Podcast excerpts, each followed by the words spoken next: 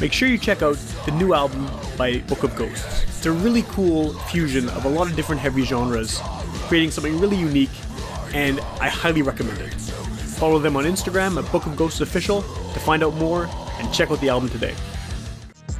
Be sure to check out the new Outrage EP by Winnipeg artist Aaron Parsons. It's his first hip hop EP in eight years, and it covers some socially conscious, politically mature lyrics and some old school throwback boom bap sounds. You can find it now on Bandcamp and wherever you get your music. So, with this quarantine, social isolation, COVID 19, coronavirus stuff going on, uh, as you probably know, I'm not recording any episodes of the show in person for the foreseeable future. Hopefully, it's not a long time, but at this point, nobody really knows. So, the good thing about this, if there is a good thing about this, uh, in terms of the podcast, is that it means I have the opportunity to reach out to some people that, based on distance, doing an in person interview isn't even possible. So, if you listen to the Yai episode I did a week or two ago, I talked about how one of the people I've wanted to have on the show for a long time is McEnroe, who is a local producer, rapper, now living in BC, but he was instrumental to the um, Winnipeg rap scene of the 90s and 2000s. And you probably know him from Peanuts and Corn Records, from his work as a member of Farm Fresh, from his work as a producer with everyone on that label and beyond. And really, he just had a big impact on the local hip hop scene and the local music scene in general. So, like I said, he's now in BC, which made obviously getting together to do an interview one on one a bit of a difficult prospect. But, you know, we're both kind of housebound at this point, as is everyone else, because of this coronavirus scare. And there's a perfect time for us to record the interview. So, I was really happy to get this done. I hope you enjoy it. It's with an artist that I've been a fan of for going on a couple decades now and he's still making interesting work. And yeah, it was uh, nice to sit down with him, uh, even over the internet, and have a conversation because someone whose work I've, I've admired a lot, someone who's meant a lot to the Winnipeg music scene, and it's very cool that we finally made this happen. So enjoy the episode, and uh, stay corona free, everybody.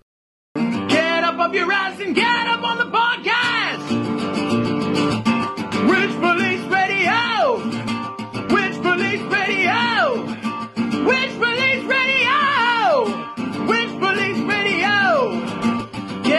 Get your ass and get up on the podcast! Rich Police Radio!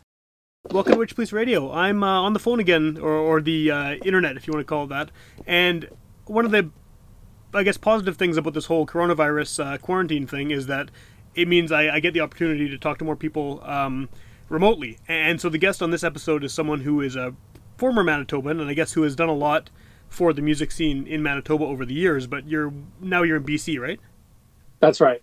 So I guess just like to start things off, um, if you want to maybe sort of just give some background as to how you got to where you are now. Without, I know there's like a whole long history there and a lot of albums, a lot of groups and everything, but I guess if we can do it like in point form, how would you sort of define what it is that you do and what it is that you have done? Because I have my own idea of it, you know, as someone who's listened to your records, but how do you even sort of go about explaining who you are musically? Um, yeah, sure. So I'm just a, a kid from Brandon, Manitoba, who um, started making hip hop back in uh, the early '90s, and uh, thanks to having a couple good friends who were into it too, we started a group and started a label called Peanuts and Corn, and um, you know that circle of friends expanded over the time between uh, the early '90s and um, mid 2000s to where we had uh, a lot going on and did some had some fun times, and then uh, moved out to BC in early 2000s and got um, and sort of took a step back from music as I started a family and that sort of thing. Cool. But um, I've been a guy who loves making music for a long time and like doing it myself and doing as much as I can on my own Okay. or with my friends, as opposed to you know being in the system and going into studios and having management and all that kind of stuff. Yeah, for sure. And I think that's kind of what what uh, Peanuts and Corn is known for too, for being a DIY entity that has kind of uh, you know outlasted a lot of the the other labels that were kind of active at the time. Um, I know I said in, in the recent interview I did with Yai, and I've said it before too, that the first time I kind of got into hip hop, uh, I give a bit of credit to Farm Fresh for that because I, previous to seeing Farm Fresh live, I kind of had this idea, you know, I was into punk rock and stuff, and I had this idea that rap was not that it wasn't good, but that it wasn't. Uh, I thought there was no skill to it because I didn't really know what I was talking about. I thought it was just guys talking on a record. And then I saw you guys play at um, I think it was the Rendezvous, and it was a punk show, uh, a Rock Against Racism, and there was a whole pile of other bands there. And then I saw Yeah. you guys play live, and that sort of something clicked in my head. Like, wait, this is this is good. this is as good as the punk rock I'm doing, and it's basically the same thing, just like I guess with a bit of a different uh, flavor to it. So I kind of get the impression that when you guys were coming up in Brandon, that that punk scene there was kind of part of where you sort of emerged from. Is is that accurate? Yes, for sure. And myself, I was a, I was similar to you as a as a punk rock kid myself, skateboarder. Yeah, So I like skate rock and punk rock and indie rock and alternative rock was my number one. And my best friend was my two best friends were Tyler Sneesby and Pat Skeen, and they were more into hip hop, and so they got me into hip hop. Tyler made me listen to De La Soul. okay, Pat made me listen to all kinds of stuff in when we were in high school together, junior high and high school. So not only did I listen to punk rock, but I listened to Public Enemy and De La Soul, the Beastie Boys, all kinds of stuff like that. And so when I was in punk rock bands making terrible music, they were trying to do hip hop, and I really got gravitated to how they were doing it. It was way well, one, they were my closest friends. So, you know, the punk rock guys that I hung out with were just guys I knew, whereas my best friends wanted to make hip hop. So that was a big draw yeah, um, to me to kind of get my head into it a little more. And, um, and it was like, you know, we were, when I did punk rock stuff, we would jam and, you know, work on stuff. Hip hop, the way we worked was a lot more like you made a beat and you wrote a song. Whereas you go and jam and it'd be like, you wank out some bass lines and then they're, you know, you go home and they're forgotten forever. And yeah, you sure. start yeah. all over again the next time you jam in six weeks or whatever, right? It was just hard to get momentum. So the way we worked with hip hop was easy to make progress. Like you make a beat, you write a rhyme, you record it right there on, on your mom's tape deck, and you got something. Right? Yeah, sure, sure. So that was really um, attractive as well, and you know just just how the energy that my best friends had brought me into it in a big way and pulled me into it. And you know, I brought my aesthetic to it, which was, um, you know, my favorite. One of my favorite bands was Red Fisher. Watching them play, I love their music. Yeah, I just thought that they were just really cool and had a high level of energy and skill for what they're doing. And I tried to take that and make do it a, a rap version of it. You know. okay. Um, so when we would make beats, I'd pull out my old bass and try to play bass lines that were in my head that you know had a different sound and things like that. So Cool. Yeah, um, I know you've talked about this kind of early stuff a lot lately too. I mean, you guys had that podcast kind of on the history of Farm Fresh, and Yeah. you know you've had various anniversaries come and go and things like that. So I don't want to dwell too much on that that kind of you know timeline thing, but I, I've always wondered sort of what. I guess what was the context in which you guys were doing hip hop in the sense of like, you know, you're in a punk band back in the, the mid '90s. There's so many other points of reference. You know, in your town, there's probably ten more punk bands, even in a town like Brandon, and you you have so many examples to follow. But I mean, hip hop in Brandon or in Manitoba in general, there wasn't really a lot then, and you certainly carved out something unique. Like, what did you base it on? Were you basing it just on the records you were listening to from kind of established acts, or um, yes, the very very early stuff based on what we heard on records, and then but when I moved to Winnipeg. And we started doing demos in like '93 or whatever. It didn't take long. I was in University of Manitoba, and the story is I was in Winnipeg when Pat and Tyler were back in Brandon. So we would, you know, I would go home, by, take the bus home every couple of weeks, and we'd work on music or whatever, whatever it was. We kept in touch, but um, you know, when I was in university, it didn't take long to meet. Um, you know, I met the guys from Mood Ruff, Odario, and Spitz yeah, and I met the guys from Freak Show, um, Sunil and Ismala and um, Garth Gruff. And so once I met them and saw what they were doing, then that became a huge influence as well. And so what we brought to the, you know, we met, we were kind of like doing our own tapes and stuff and working on stuff. But when we met Mood Ruff, um, they were like, you know, everyone we met in Winnipeg was like, you got to go into a real studio you got to uh, you know you got to get studio time you got to make a demo you got to try and get signed and it's like our our mentality coming from brandon was like no no you go to Long McQuade and you rent an ADAT and a mixer and you record it in two days because you know that's super cheap like Yeah. you can rent a whole package for like 120 bucks and or whatever it was. I have no idea, but you know, rent, you know, two mics and a and an ADAT and buy a tape and just and you know do it as fast as you possibly can. So our first tape we did in '94, we you know that's what we did. I went to Long McQuade, I rented an ADAT, taught myself how to use it with a mixer and all that stuff, and we recorded the Space EP in one Yeah. weekend and mixed it on Sunday afternoon and returned the stuff Monday morning, and that was our first record. And so then that kind of blew the minds of everyone else in Winnipeg. They were like, "Oh, okay." And so then everyone was knocking on my door to help them, you know, make that happen. Yeah, yeah. Is it weird to think now? I mean, you know, all these years later, that so many of those people that you just mentioned have kind of gone on to bigger and better things. I mean, there's a lot of people from that kind of initial Winnipeg scene that have accomplished stuff. uh, I mean, well beyond sort of just being in bands when they're in their teens and twenties. You know? Yeah, yeah, for sure. Um, yeah, it doesn't really surprise me. I mean, you know, the the energy and just the, you know, it's like this. We were all underdogs out of Winnipeg, right?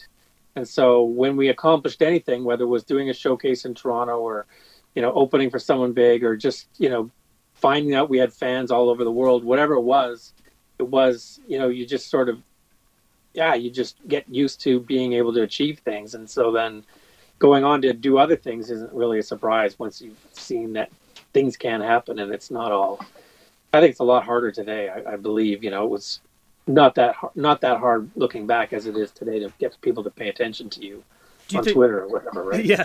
Do you think that's just because it's so saturated now and like everyone? Yeah. And, yeah. It's just so much to choose. yeah from? like the barrier to entry now is like do you have do you have A phone. any kind of a computer Yeah. because yeah. that's all you need Yeah. to like it's 10 times better than what i rented from Long McQuade all those years ago you know so yeah the barrier barrier to entry is just unbelievably low Yeah, and then, then the, the the good and the bad thing about that is you get so much more material being made, but uh, the quality is it's harder to find the good ones kind of in that big mess of stuff. I mean, they're definitely out there, but yeah, oh yeah and like how do you get someone to pay attention? Like just there's a you know like there's only so much time for all this stuff to pay attention to. Yeah, you know and how people want to spend that time because it's like the whole concept now of, of how you how you spend your time to be entertained is like just completely different than it was before Sure. now it's like you can listen to absolutely anything ever recorded so what's it going to be yeah.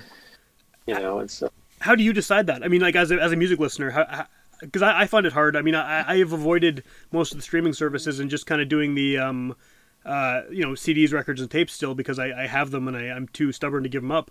But e- even there, there's just uh, even picking a record for a day to listen to is impossible. And now there's just being bombarded. Like, how do you decide what to listen to? Do you have a kind of a strategy that you still use, or Um, honestly, you know, it's so hard to. Um, I've been playing, deciding what I want to play for so long sure, that I've actually really got into Sirius XM and letting someone else decide what I hear. okay, So I go through phases where I was really into, you know, and and I'm getting older, so it's like I was really into first wave, which is all like 80s alternative revival stuff, and then I get into what's called the groove, which is all soul, dance, funk from anywhere from the late early 70s to the early 90s okay, and then and then I'm now I'm kind of listening to Sirius XMU, which is more alt- indie rock from now. You know, like they're playing the new um, Caribou like crazy, okay, yeah, yeah, that kind of stuff. So I just kind of cycle around and and be passive a little more, and then podcasts and and then when I hear something I like, then I'll listen to the whole album. And I still try to. I still like every week or so I'll go and see what the new releases are from people I recognize and check it out. Like I still love new music and I like to check it out, but it's it's yeah, I have very eclectic taste. I like to think so, um, but it's hard to you know to to try a lot of new stuff. There's just it's just limitless. It's it's crazy. crazy, yeah.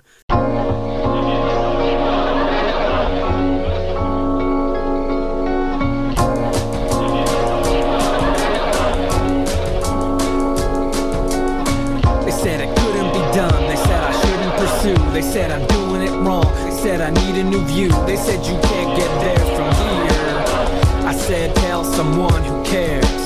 I used to be embarrassed by my nasal delivery. In fact, I almost let the critics get the best of me. But the day I stopped writing rhymes, stick to making beats. The day I example. Between the sheets by the Isley brothers and hook it up with impeach the president. It won't happen. Got no time for hesitance, cause I don't have major labels knocking at my door. If I'm not having fun, what am I here for? I don't talk shit just to make you believe it. It's called freedom of choice. You can take it or leave it. I'm an acquired taste worth a second listen every night to say I sound right.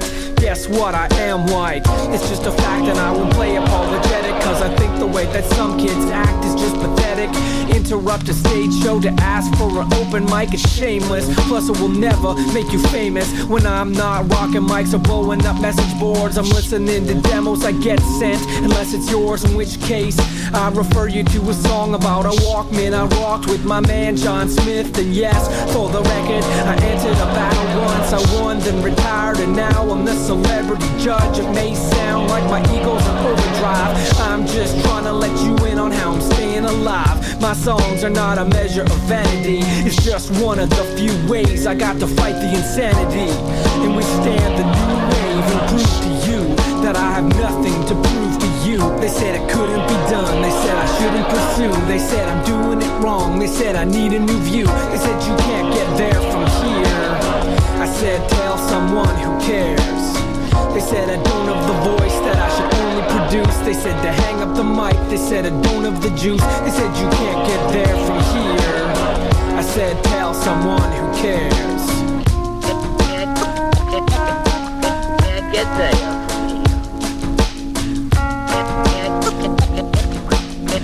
Get there.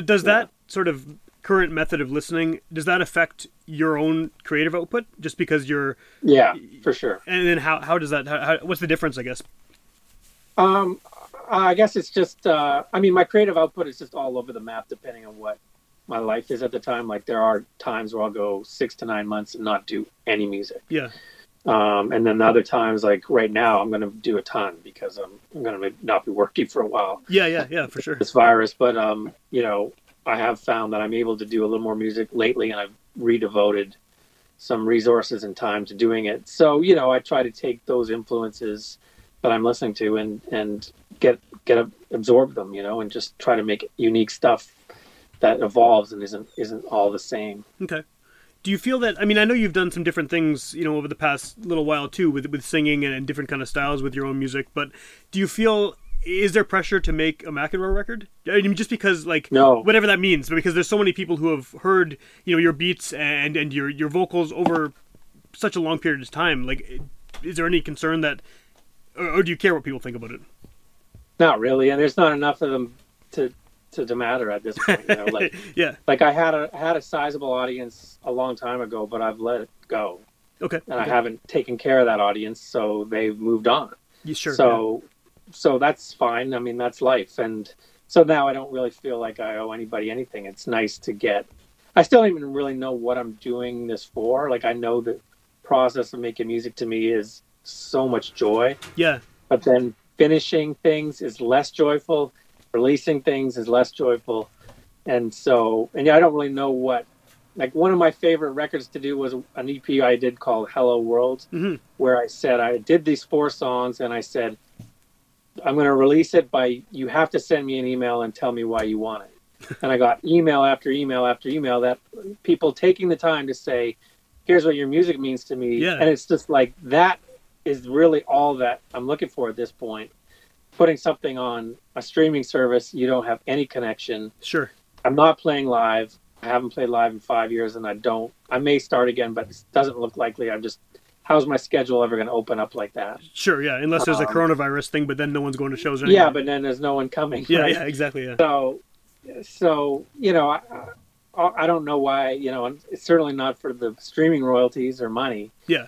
Um, like honestly, I make more in about the first three hours of my film life Yeah, that covers my year in music. You know. yeah, yeah. So I, I don't know. I might do more of the kind of like just email me if you want it kind of style because I'm basically done a new record. It's called Brandon by McEnroe. So, Okay, cool, cool. And, and is that? Uh, I guess like one of the things that I sort of wondered a, a while ago was maybe this is two or three years ago. I wasn't even sure if Peanuts and Corn still existed as a label because I hadn't heard anything for a while. And it's like you said, you know, Yeah. people move on to other things and they they kind of. Uh, your fans forget about you and stuff, but I remember looking up something because I know the website used to be very active and the message board on there and all, all that stuff. Yeah. And uh, I went there whenever this was, and it was pretty barren. And uh, I'm glad to see that It it's was. kind of more active in the sense that there's the band camps up and stuff now, and that music is all very accessible. But it, Yeah. do you think of it just kind of as a side project that you do when you have time now, or is it? Yeah. Yeah. Okay. Make, sure. Makes sense. Yeah. Yeah. uh, Yeah. um, just to like jump way back on, the the history here. One of the things that I've always kind of uh, appreciated about music in general that is when it seems very obviously from a place, and I think that what I what I gravitated towards with uh, most of the artists on your label was that they sounded like they were from Manitoba, or they sounded like they were from BC, or you know, depending who it was, and is that just something that came out naturally, or do you think it was something that sort of became an aesthetic that you guys aspired to do?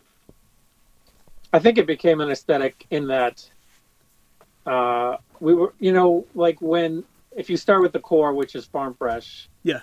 you had three guys that, you know, just somehow, however we were raised or however the scene was in Brandon, however we, you know, we just came up with what we thought was acceptable. Okay. Whereas you had to be real, you can't be a phony, you know. And part of it was like listening to the skits on the De La Soul records, clowning, you know, fake rappers, fake gangsters, Yeah. that kind of stuff. That really is what resonated with us. And so, right off the bat, we were pretty much like ingrained in our ethic, partly because of the punk rock thing, I think, and just, you know, the shows we played at first were with punk rockers and skateboarders and all that real, that real ethic was like, you know, from day one Yeah. you know, from the skateboard because the skateboard thing was a big deal and it was a very unique scene, and and that had crossover with punk rock and and indie rock and all that stuff. Yeah. And uh, you know, and that scene bled all between Brandon and Winnipeg and Portage, and just you know, you knew almost everybody who was either skateboarder or in a band or whatever, right? It was all probably you were all of those things. You probably skateboarded and were in a band Totally. Yeah. and had weird hair and you know the whole bit. yeah. Yeah. Yeah. So that was just so much of who we were. And so as we evolved and people were added on, like a guy like John Smith, who gives me a demo when I'm working at Sam the Record Man, you know, it's like, okay, I like it, but you need to be more like you, you know, Yeah. like don't sound, don't try to sound like Black Thought from the Roots. You're not Black Thought from the Roots, right? And and he would take that, and if he was going to hang around with us, then that's how he had to be okay. and then I think the next, you know, and then Gruff was always really unique. Like him getting pulled in, he, he was pulled in by Pip, and um, Gruff is just, you know, from day one is always has never been about anything but his own unique style and his Yeah. way of seeing the world. So with that as a core, then you know, as we added Danny and as we met other people like Bird of Prey and stuff, then it just like you could tell who got who who could fit in and who couldn't. You know Okay. no and people who couldn't didn't want it you know they thought we were goofy corny you know it was almost like there's no you know it's like you either are compatible or you're not Sure. and people who weren't compatible they didn't want to mess with us anyway so it was no problem Yeah, yeah, for sure. do you, do you? I guess like the it's it's it's not so much the Manitoba accent, which is definitely there. I mean, especially Yeah. with a lot of you sound absolutely 100% like you're from here. But even the subject matter and stuff too eh, you know i think that hip-hop has a an unfortunate uh, stereotype with a lot of people that it's about three or four subjects. And i mean you guys never touched on any of those subjects and, and just yeah. sort of stuck to what you were doing. And do you think that part of the success of the label uh, as successful as you want to say it was is from that authenticity? Like people can recognize even if they're not from manitoba and they'll get the the individual references they can recognize kind of the, the realness of it and the you're not putting on any airs. This is actually what you guys are about. Yeah, I think to some people, to others, I, I, mean, you know, you could pick your thing. You could. Some people love Pip because he was crazy. Yeah. Some people liked the stuff because the beats were dope. Some people, you know, liked all the, all those elements, and or some people liked it despite the fact that we had weird accents. Yeah, yeah. Uh, you know, or talked about Winnipeg or whatever. So, I think it's an element, but um, it's hard to say how much of a factor it is in any given person. You know? True. Yeah. Yeah.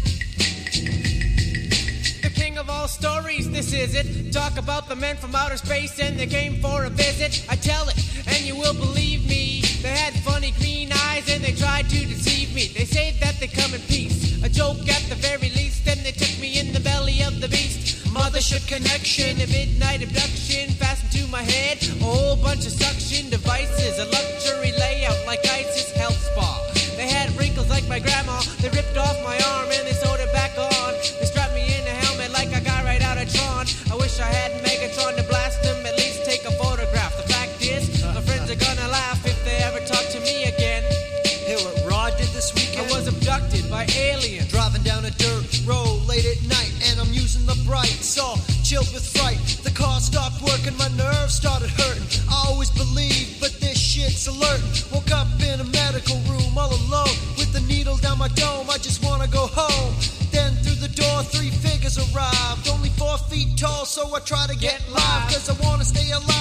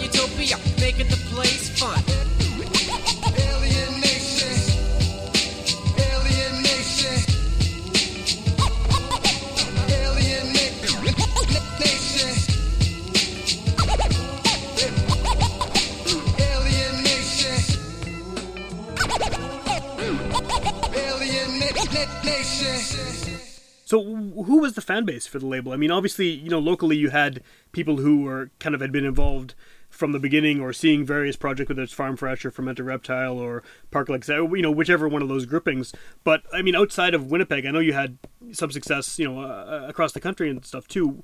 Sort of, what was your audience like? How did you find that audience outside of the, the hometown?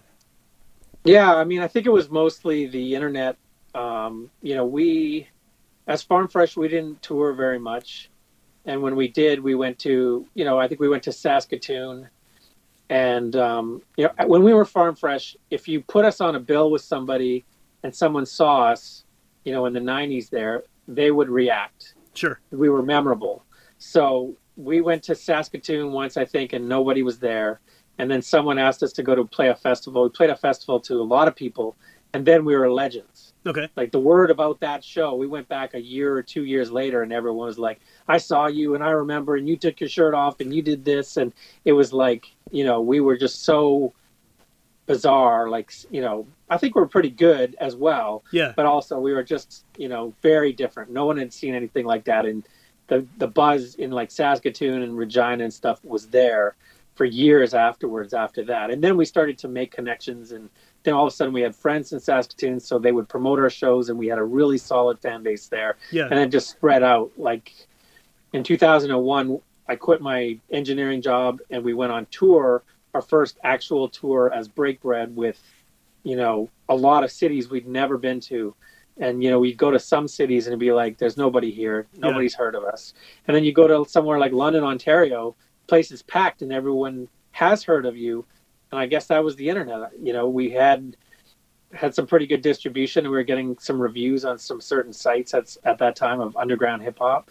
And, you know, it was just the word was spreading. So we just sort of turned up and, and found that we had people who wanted to hear us. And then, you know, the synergy with bands like there was a tool shed out of london and there was all the guys out of halifax that were all you know we all kind of cross pollinated with people in vancouver so we always had it was a scene it was Yeah. a scene Yeah.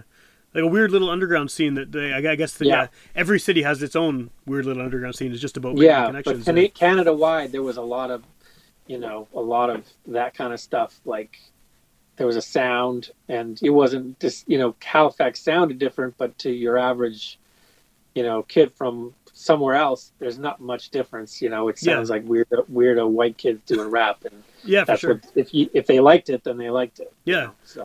What do you think is kind of the um you know because the label is not as active as it was anymore and you have like how many releases do you have on the label? Do you know offhand or- 51 yeah it's like a pretty 51. pretty big catalog right?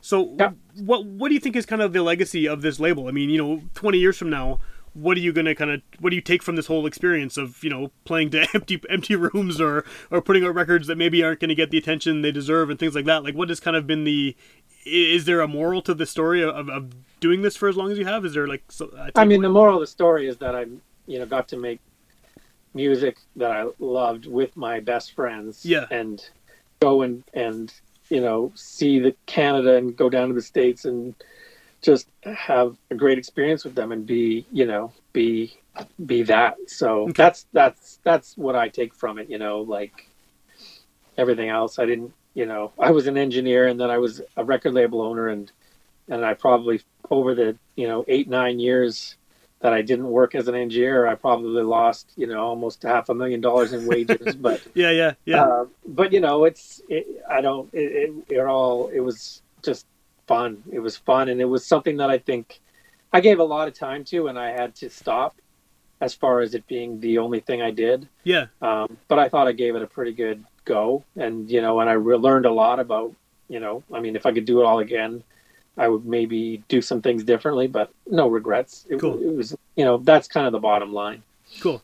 Well, I had a uh, a a very kind of surreal conversation. Uh, my extended family lives in England, and I have a lot of cousins that I haven't talked to in you know decades, if at all, in some cases. And thanks to social media, I can kind of keep in touch with them. And one cousin who was about my age that I hadn't spoken to since I was twelve, we connected online, and I asked him what music he was into, and he listed off a ton of peanuts and corn stuff.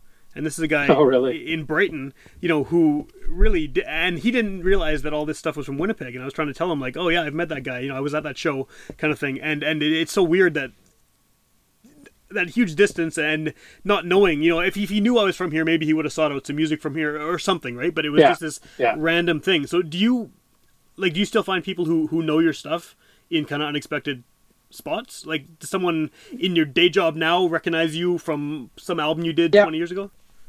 Yeah, yeah.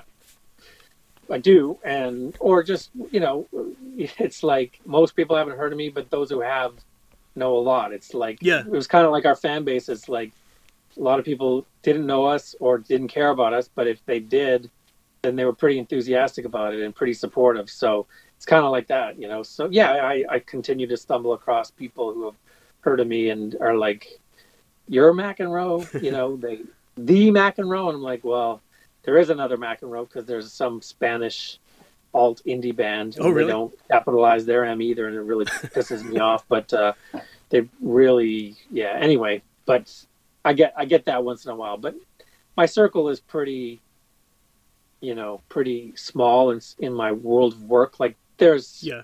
I mean, uh, relatively small. Like there's two, three hundred people that I interact with over the course of a year Okay. and some of them know about my music, but there's not. There's only a handful that are like, I know you from rap. You know, there's a few. You know, it happens once in a while, but Yeah. So aside from your stuff, and I guess like Yai's put out a couple records recently on Peanuts and Corn, and then Ness, the, the new EP that Ness did, which which I which I love. I'm a big fan of that one. Um, what's kind of happening with the label? Is it mostly just going to be your stuff going forward, and then a few friends here and there, or I guess it's you know, if someone wants to work with me, then they then they got to know that um, I got to want to work with them, and it's going to be for the point. The whole reason is not for fame or exposure or money or whatever. It's just like you want to work together and make good music. Yeah. Um, so so Joe and I, um, Bazooka Joe, aka John Smith, have a record that's you know maybe eighty percent done. oh, We've cool. done two two sessions both in Winnipeg over the last just over a year. So we're just we're talking yesterday about how we're going to finish it. Um, and then I was there last summer for Pip's wedding, and we talked about doing something. And I sent him a bunch of beats over the in the fall, but he hasn't done anything with them. So Okay. I'm not sure where he's at right now. But I, you know, he's one of my best friends, and I would still do another record if he wanted to. Um, that's kind of it. Like I get weird emails of someone who wants to get signed to the label, and it's like, do you research this at all? Like the label barely exists. Yeah. You know, like why? You know, so. Um, and my social circle is not really. I'd like to work with someone new, but it's not, you know, a priority. So I'm just I'm just having fun and doing my thing. Like Cool. this is Yeah, yeah. just Well, I guess like you also put out that seven inch too, the the Farm Fresh. Um, Yep. The, so is that kind of like digging back into the the past something you want to do more of as well? Um, not necessarily. I mean, basically, that was Honeycutt's idea. Um, he's like, "This is what I want to do," and I said, "Hey, I support it." You know, Yeah. he's been going through a tough time lately, and Yeah. uh, and I thought it was a, a good thing to do, and and it would be fun, and so I did it. Would I do it again? Maybe. I mean, I I was shipping seven inches all of January, and it's like I don't miss this. Yeah, yeah. you know, I don't miss doing direct mail. Like I used to do that every day for, you know, for all the early 2000s, a ship, ship, ship. Yeah. You know, like not, I don't miss it one bit. So, Okay. you know, and, and, uh, we'll see if we sell enough seven inches to recoup, but you know, it's, it's tough. It, I know that you could get, if I had the energy and the time, it would be like, I could really do a cool thing and, and we could sell all these seven inches, but it's just the amount of time that you have to invest Yeah. right now to make it all worth it. And you just gotta like, you gotta love it. You know, you gotta love that part of it, like the networking and the marketing and Yeah. the social networking. Like that's not what I love about it. So for me to put in hours and hours and hours, it's just like, you know, Yeah, for sure. And I guess it's, it's very different now too with social media and all that stuff. You have to be kind of hammering at that twenty four seven to to get people to notice it. And you know, before you guys had those stylus ads, which were very memorable, but that's a totally different, totally different thing now, right? I mean, now you'd have to be on Facebook and Instagram and everything else, and, and just kind of constantly going at it. Yeah, I don't know how that even, you know, like I wrote most of those ads and I don't know how they translate to today. Yeah, How you would, what's the equivalent today? I have no idea. I don't know either. Yeah, It's not like I don't get social media. Like I do get it. I've been on all the platforms and I'm active on those platforms passively, yeah, but I just, you know, I don't know, like the, the, the way to get followers and keep followers and just grow is just, you know, again, for, for what exactly? Again, Yeah. you know, like I've never been able to, to say that, like, you know, I just, even to, to take the seven inch and say I put a little bit of money into Facebook ads and you could track the fact that they made zero sales. You know, like it Yeah, made yeah. no, it made no sales. yeah, yeah. So it's, it's So I don't, I don't, eh? I don't know what the, I don't know how to do it right now, and I don't have the time to learn. Really, Yeah. you know. Well, how much uh, how much unreleased stuff is out there? Because I mean, I know you've released a lot of it kind of over the years. You know, I had those compilations that uh, Factory Seconds and stuff, and you know, with some of the um, Bandcamp re-releases and everything, there's been a few new things. But do you still have a big archive of stuff that hasn't? Not really. No? Mostly, you make a record, and you put the record out, and there might be a song or two that doesn't make it, but there's a reason for it usually. Yeah, um, like generally, especially with, for some reason, when I do a record with Pip, there'll be at least one or two songs that are like, "Hey, this shouldn't be on a record. No one should hear this," you know. Yeah. And so those, that's kind of it. And so I have those songs, and some of them have been reissued on. He's done a mixtape and stuff, but there isn't a big treasure trove of stuff.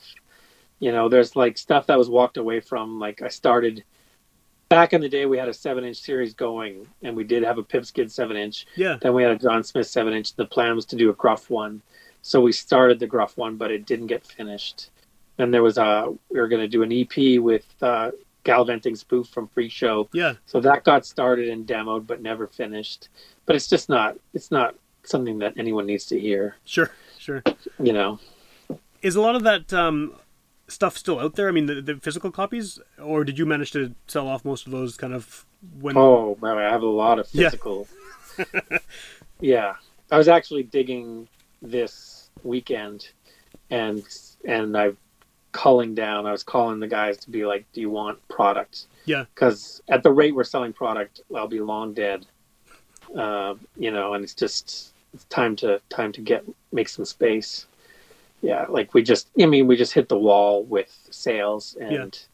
so you know, I've got two or three hundred of this CD, a hundred of that CD, that kind of thing. And I don't want to get rid of it completely, but at the you know, we're selling a handful of CDs a year at this point. Yeah, So, you know, that's uh, when you're sitting on several thousand, it's not gonna, you know. and I guess people are moving away from CDs and, and all that stuff anyway, right? With the streaming and all that stuff, so it's probably even harder. Yeah. yeah.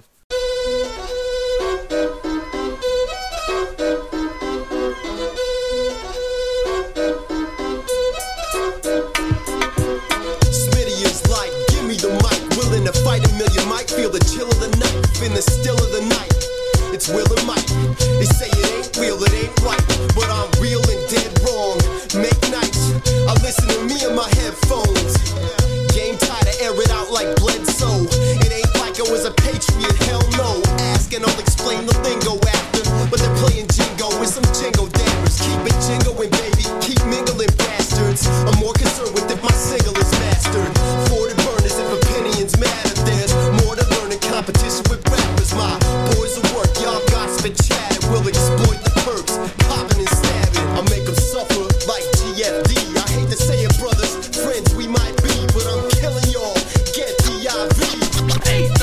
MC like me.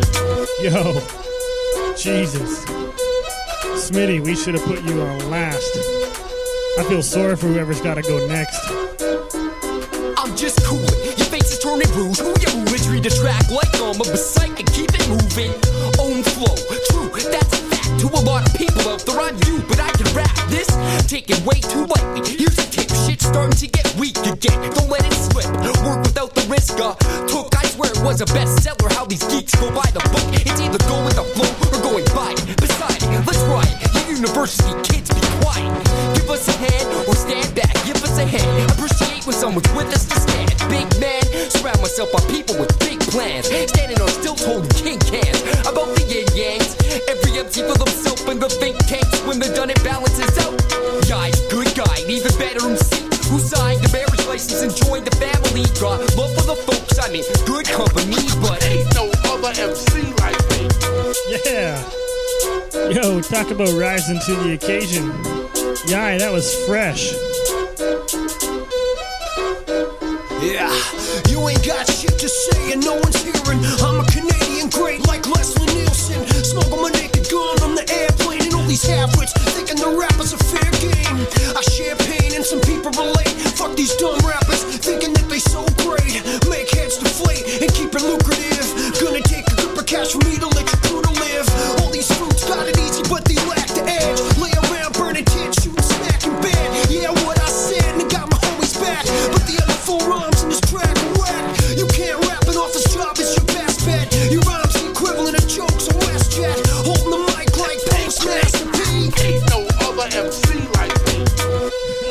Dude name checks Leslie Nielsen and Master P in the same verse.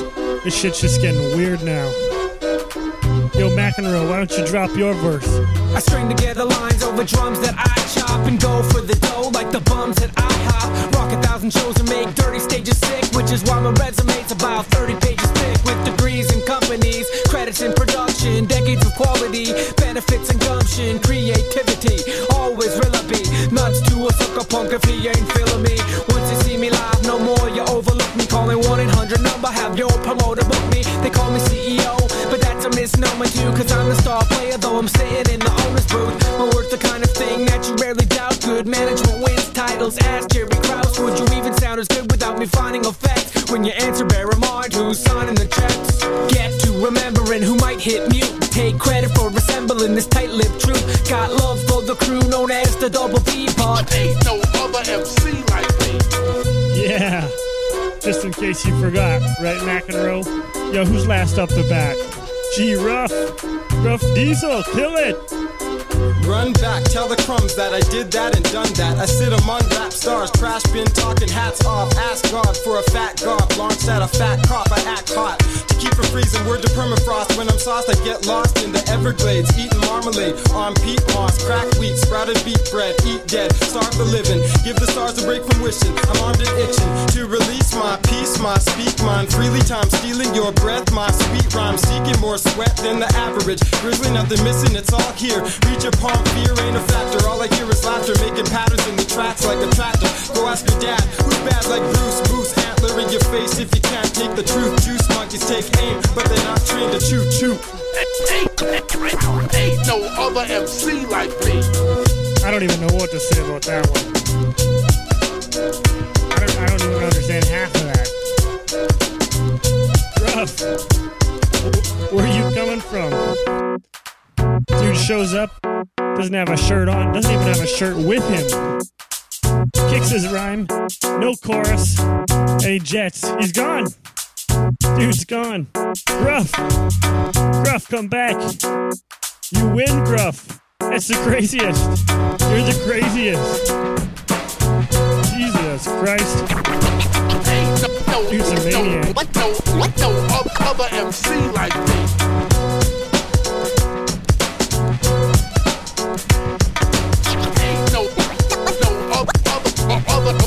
MC like. Ain't no other MC like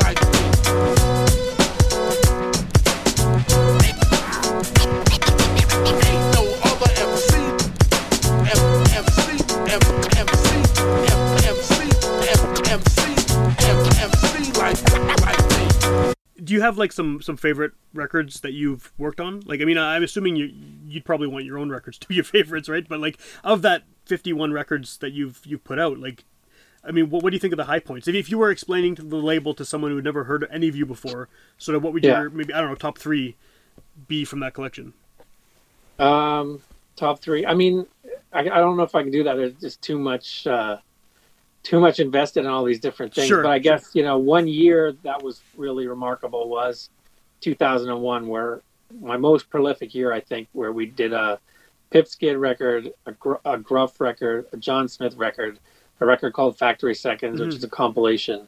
That's four full albums, all like with pretty good production, all in one year, where I made all the stuff. Yeah. So that was good. And then, I mean, you know what? Like, yeah, it's hard to nail it down. Like, and then the, the early tapes, that was a special. I just think of more of the time and how how making them. You know, Okay. um, like the the original tapes where it's like we did the mood, the farm fresh, then the Mood Ruff, then the different shades. It was a really fun time.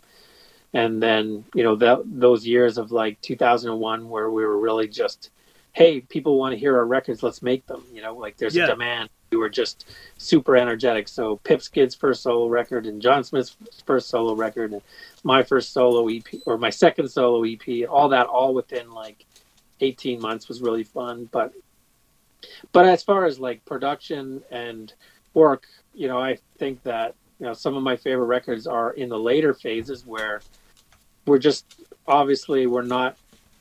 I think that there's some stuff there that it's like we've really taken things to a level that's unappreciated. You know, Sure. we were relatively appreciated for that early stuff, but you know, I had a lot to learn about production, and I, you know, I mean, it was all fine for the time, but it's like some of the stuff I've been able to do since, you know, I'm really proud of doing things that are interesting and more original, you know, that kind of thing. So Yeah.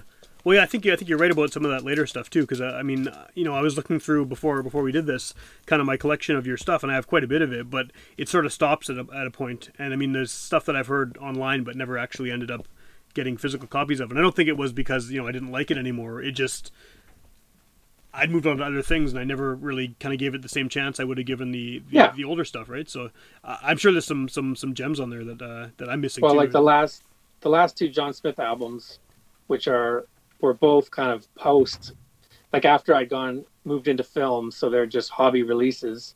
But like one's called Growing Pains, Yeah. and one's called Old Man Winter, and I mean the production with and how he sounds, both ac- records are just like to me, should are just like one of the big regrets is like those records should be much more appreciated. You know, I really like Danny's records too, and, Yeah. and what you know how they worked out, and I don't know. I mean, it's like, but but yeah, there's some stuff that I just that I, I wish people had given more of a a chance. Yeah. What is the kind of the? I, I guess like I mean I'm assuming most people listening to this will be listening because they're aware of your stuff or they you know they listened back in the day or they're still listening now or whatever. But I I guess what's the best way to hear it now? Is it is it Bandcamp or, or are there other ways? Well, people can- everything's on everything's on all the streaming services Okay. as well. So Apple Music, Spotify, Tidal, they all have everything we've ever done. okay. So So it's Yeah. out there. It's out there if someone wants to. It's out there, yeah. Like Bandcamp's great if you want to support support, but for me, it's like you know just to, have whatever's easy. Like I use Apple Music pretty religiously, and uh, so I can't say don't use yeah, it. Yeah. great.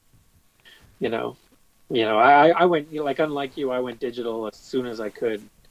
You know, I was into MP3s and ripping all my collection and going, you know, just having, yeah, like all that kind of stuff. So I try to. I still have every CD I've ever bought, but Yeah. it's all archived, and I need to get rid of it. But Well, I'm sure if you put it up for sale at some point, you'd have enough uh, enough old listeners who would probably want to go check it out and dig through what you yeah, what you had. Yeah, cool. Well, uh, is the website still active too, or is that just just the? Uh, it basically just points. Peanutsandcorn.com just goes to to sends sends you to Bandcamp. Like it's its own page, but it doesn't really. There's not much to see. Okay. Okay. And if someone is a- actively trying to find some of those physical copies that you have hundreds of, like, should they just message you, or what's the best way? Yeah, to it should message me. Okay. Okay. Our Cool. Facebook page, Peanuts and Corn Records, or I, I, I think because I'm going to be off for a bit, that I actually will put up like an inventory and say, you know, this could be your last chance at some of some of this stuff if you want to Okay. stock up. And you know, I got time to ship at the moment, so Yeah. Yeah. Yeah. Cool. um, yeah, we can do that.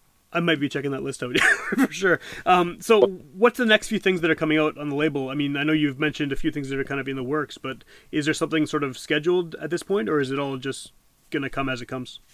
Well, the record I'm working on the most right now is my solo album called Brandon. Okay. and it's basically just a time capsule between 1987 when I moved back to Brandon from Winnipeg and 1993 when I moved back to Winnipeg from Brandon. Okay. So it's just a bunch of short songs all about um, friends, music, girls, um, you know, nostalgia rap, big time. Cool. And um, pretty happy with it.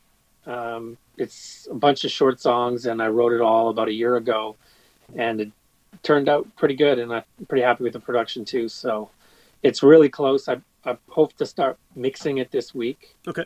And then I'm going to figure out how I'm going to roll it out. Like it's a lot to take in, and so I'm a little worried about a. It's 23 songs. None Oh, of them wow. is more. None of them is more than three minutes, and a lot of them are a minute and a half. So it's just little Yeah. short attention span verse songs, you know. But um, I don't know whether I should do it in phases or something, just to give people a chance to absorb it. I'm not sure Yeah. but um but uh it's been yeah i've been working on it for a while like i do all my records and then i mentioned the john smith or Mhm. sorry the bazooka joe which is um really good and uh is about 80% done maybe 75% done Cool.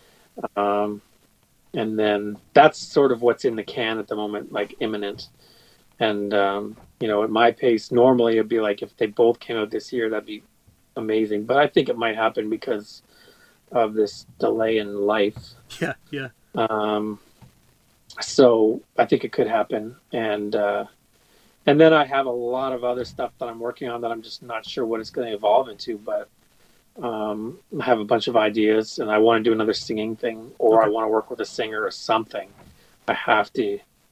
It's just I listen to too much non-rap to not want to make it, you know. Yeah. So, um, so I'm, you know, I have some interesting sounding beats that are ready to go for something, and you know, something much more different Okay. and exciting.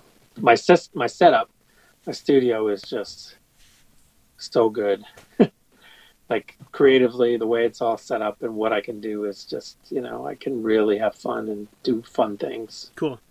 Do you think you'll ever stop? Like, is this kind of a, an obsession? I think at this point, I'm not going to stop. You know, I don't know what. Uh, yeah, I'm not going to stop. It's I this is what I do. Yeah. Yeah. Regardless of what your your day job is, this is this is the thing that happens, right? now. Yeah, this is why. I mean, no, this is why I told myself I work in such a crazy business in film is because I want to keep the dream of music alive. Even though I don't know what the dream is, I just know I like. I want to make. For sure, yeah, know? yeah. No, that's awesome. Yeah, well, I'm, I'm glad you're still doing it. I mean, it's it's nice to see that, uh, even though it's not as frequent, I guess, as it was in the early early 2000s. But it's always nice to see a new release from Peanuts and Corn because, uh, you know, I think that I've talked to a few people about this lately, and it seems that labels aren't maybe as important as they used to be. But Yeah. I definitely remember a time where I would seek out bands or artists or rappers or singers or whatever just because the label had a specific logo and it- Oh, yeah. and that was kind of like a sign of I don't know who this is but it's going to be good because I like X Y and Z on that label and so yeah I think that every time I see something pop up about a new Peanuts and Corn record I'm always interested even if it's you know years after I guess like the heyday or whatever you want to call it so yeah it's very cool Yeah. you're still actively doing that Thank you. yeah, and I'm really happy to have a chance to talk to you because I think I've I think I've covered most of the people that put out records on your label at one point or another. I mean, I had Yai Yeah. a couple, weeks ago, but just over the years Yeah, I of doing listened this, to that. Sounded great. yeah, that was a fun one. Yeah, I, I was a guy I'd wanted to talk to for a long time. I met him a few times here and there in passing and stuff, but yeah, that was a it was a nice sit down, and I'm glad I can do this with you as well because uh, you know, like I said, I've been listening to your music for a long time, and it's uh, nice to kind of do one of these. Yeah, appreciate it.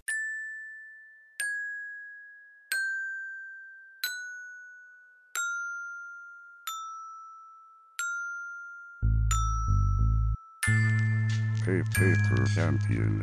Paper, paper, paper champion. Paper, paper champion. Paper, paper, paper champion. It's the paper champion, vapor stamped it. It's paid for play now, amateur fashion. Fill out a form and deposit your cash in. Renaissance over, no more craftsmen. Self releasing, self policing, self reviewing, self fulfilling. It's prophecy week in the underground, where the bleak and the troubled run around and eventually go under, under, under six feet. So go back to mainstream intrigue, go back to throwbacks and big leagues. First week numbers, first team stats, medium buffers, free media passes, weakening fan base, blitzkrieg, my greediest campaign, the dirtiest handshakes, and industry Street clam bakes. A damn shame. Welcome to the planet of the fakes. And I'm never hating, just sighing, shining, innovating, never autograph signing or auto tune rhyming. If I'm out of tune, I'm out of tune. Remember what it means to be human. The true beauty in the unexpected. New truly as the unselected. I'm the last man standing, undrafted, self made, self planned, self crowned as the paper champion. And I gotta give a shout out. Smith, Pip Stiz, Big Guy, DJ Honeycutt, Rough the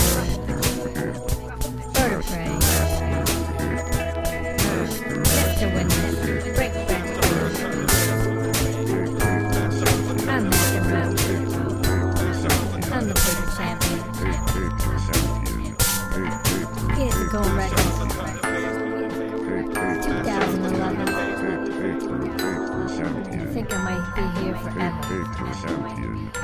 Understand that? Understand that? Understand that? Understand that? Understand that?